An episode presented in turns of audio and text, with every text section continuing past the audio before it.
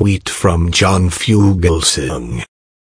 Here's your reminder that Kim Jong-un took three Americans hostage, sentenced one to hard labor deprived another of sunlight. Or, as Trump says, really was excellent to these people. Pound sign MAGA folk, reality will welcome you back with open arms whenever you're ready.